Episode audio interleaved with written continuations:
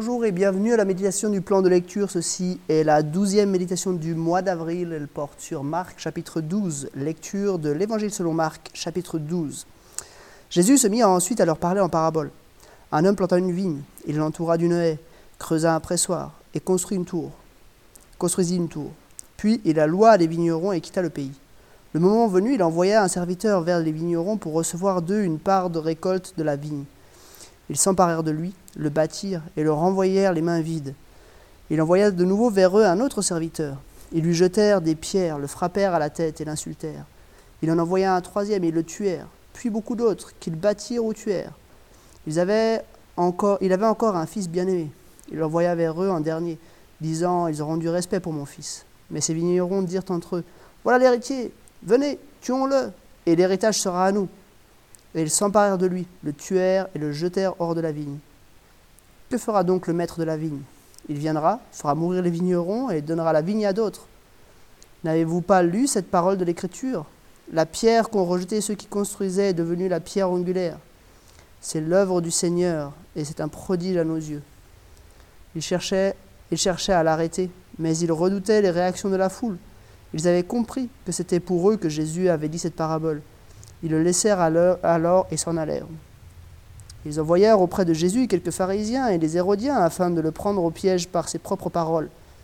Ils vinrent lui dire Maître, nous savons que tes paroles sont vraies et que tu ne te laisses pas influencer par personne, car tu ne regardes pas à l'apparence des gens et tu enseignes le chemin de Dieu en toute vérité. Est-il permis ou non de payer l'impôt à l'empereur? Devons-nous payer ou ne pas payer? Mais Jésus, connaissant leur hypocrisie, leur répondit Pourquoi me tendez-vous un piège? Apportez-moi une pièce de monnaie afin que je la voie. Ils en apportèrent une.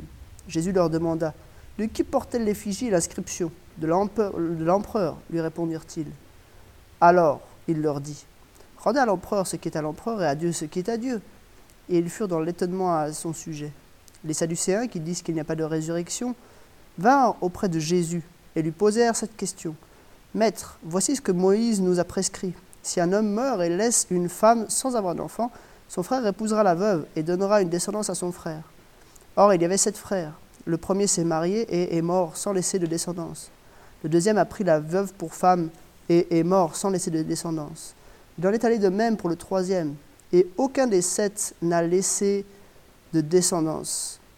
Après eux tous, la femme est morte aussi à la résurrection duquel d'entre eux sera-t-elle la femme? En effet, les sept l'ont eu pour épouse. Jésus leur répondit, Vous n'êtes-vous pas dans l'erreur, parce que vous ne connaissez ni les Écritures ni la puissance de Dieu? En effet, à la résurrection, les hommes et les femmes ne se marieront pas, mais ils seront comme les anges dans le ciel. En ce qui concerne la résurrection des morts, n'avez-vous pas lu dans le, livre, dans le livre de Moïse ce que Dieu a dit dans l'épisode du buisson? Je suis le Dieu d'Abraham, le Dieu d'Isaac et le Dieu de Jacob. Dieu n'est pas le Dieu des morts, mais le Dieu des vivants. Vous êtes complètement dans l'erreur. Un des spécialistes de la loi qui les avait entendus discuter vit que Jésus avait bien répondu aux Sadducéens. Il s'approcha et lui demanda Quel est le premier de tous les commandements? Jésus répondit Voici le premier. Écoute Israël, le Seigneur, notre Dieu, est l'unique Seigneur, et tu aimeras le Seigneur ton Dieu de tout ton cœur, de toute ton âme, de toute ta pensée, de toute ta force. Voici le deuxième. Tu aimeras ton prochain comme toi-même. Il n'y a pas d'autre commandement plus grand que cela. Le spécialiste de la loi lui dit Bien, maître, tu as dit vrai, tu as dit avec vérité que Dieu est unique, qu'il n'y en a pas d'autre que lui, et que l'aimer de tout son cœur, de toute son intelligence, de toute son âme et de toute sa force, et aimer son prochain comme, comme soi-même, c'est plus que tous les holocaustes et tous les sacrifices. Voyant qu'il avait répondu avec intelligence, Jésus lui dit Tu n'es pas loin du royaume de Dieu. Personne n'osa plus lui poser de questions. Jésus continuait à enseigner dans le temple. Il dit Comment les disciples, euh, les spécialistes de la loi peuvent-ils dire que le Messie est le fils de David? En effet, David lui-même, animé par l'Esprit Saint, a dit Le Seigneur a dit à mon Seigneur Assieds-toi à ma droite jusqu'à ce que j'ai fait de tes ennemis ton marchepied. David lui-même l'appela Seigneur, l'appelle Seigneur. Comment peut-il donc être son fils? Et une grande foule l'écoutait avec plaisir. Il leur disait dans son enseignement Attention aux spécialistes de la loi qui aiment se, promener en longue robe pour être salués sur les places publiques. Ils recherchent les sièges d'honneur dans les synagogues et les meilleures places dans les festins. Ils dépouillent les veuves de leurs biens, tout en faisant pour l'apparence de longues prières. Ils seront jugés plus sévèrement. Jésus était assis vis-à-vis du tronc et regardait comment la foule y mettait de l'argent. De nombreux riches mettaient beaucoup. Une pauvre veuve vint aussi, et il y mit deux petites pièces, une toute petite somme. Alors Jésus appela les disciples et leur dit, Je vous le dis en vérité, cette pauvre veuve a donné plus que tous ceux qui ont mis dans le tronc, car tous ont pris de leur superflu pour mettre dans le tronc, tandis qu'elle, elle a mis de son nécessaire, tout ce qu'elle avait, tout ce qu'elle possédait, tout ce qu'elle avait pour vivre. Jusqu'ici, la lecture de Marc, chapitre 12. J'aimerais faire trois remarques sur ce chapitre. En fait, tout le chapitre, il va un petit peu dans la même direction. Euh, Jésus est en train de dénoncer l'attitude des responsables, enfin plus particulièrement des pharisiens et des spécialistes de la loi. Euh, c'est vraiment euh, ce qui, ce qui traverse tout le chapitre. Hein. On a premièrement cette parabole, les versets, 12, les versets pardon, 1 à, à 9 euh, parabole donc de, de, de, la vigne, le, le, maître de la vigne, enfin le propriétaire de la vigne qui part, et puis euh, bah, on comprend bien, euh, même sans les commentaires finaux, on comprend bien qu'il s'agit là des, des, responsables du peuple. Et à la fin, Jésus qui conclut, hein, au verset 10 et 11, qu'il est cette pierre qui a été rejetée, qui est devenue la principale de l'angle. Donc Jésus montre vraiment qu'il est venu apporter quelque chose de neuf, il est venu construire quelque chose de nouveau.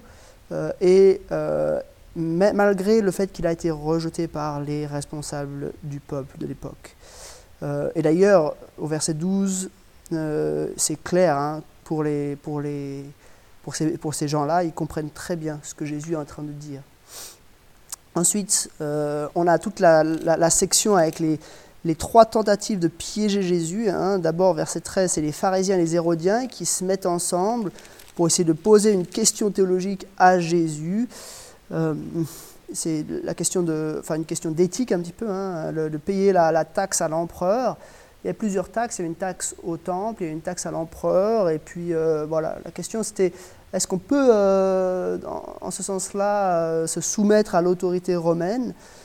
Jésus répond d'une manière qui est surprenante. Hein, c'est le verset 17 qui dit ils furent dans l'étonnement à son sujet. Euh, ensuite, deuxième attaque, hein, les Sadducéens qui viennent avec une, question sur la, résurrection euh, en lien avec le mariage. Euh, et là, Jésus, de nouveau, leur dit qu'ils sont à côté de la plaque. ils n'ont pas compris ce que, la, la, pensée de Dieu au sujet du mariage et de la résurrection. Pourquoi Jésus dit qu'on sera comme les anges de Dieu? En fait, ce qu'il veut dire là, probablement, hein, c'est que simplement, on sera dans l'adoration, euh, on se souciera plus du mariage euh, ou de... en fait, l'image euh, de la relation entre Dieu et son Église, qu'est le mariage, n'aura plus lieu d'être puisque la relation elle-même existera. Et puis troisième tentative, un petit peu différente. Hein. là, on a un spécialiste de la loi qui avait entendu, qui les avait entendus discuter, vit que Jésus avait bien répondu aux Sadducéens, il s'approcha et lui demanda donc c'est plutôt une initiative personnelle là d'un homme qui se pose des questions sincères et qui vient demander quelque chose. Et Jésus de conclure euh, au verset 34, euh, tu n'es pas loin du royaume de Dieu.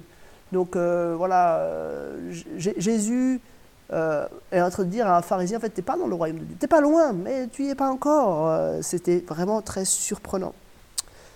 Et puis, donc, dans la troisième partie du chapitre, Jésus fait des reproches. Hein, euh, sur le fait qu'ils comprennent mal l'Ancien Testament, euh, en attendant euh, un Messie fils de David, alors que Jésus était lui-même fils de David, mais en fait il, est en train de leur dire c'est pas ça qui compte, il est le Seigneur même de David.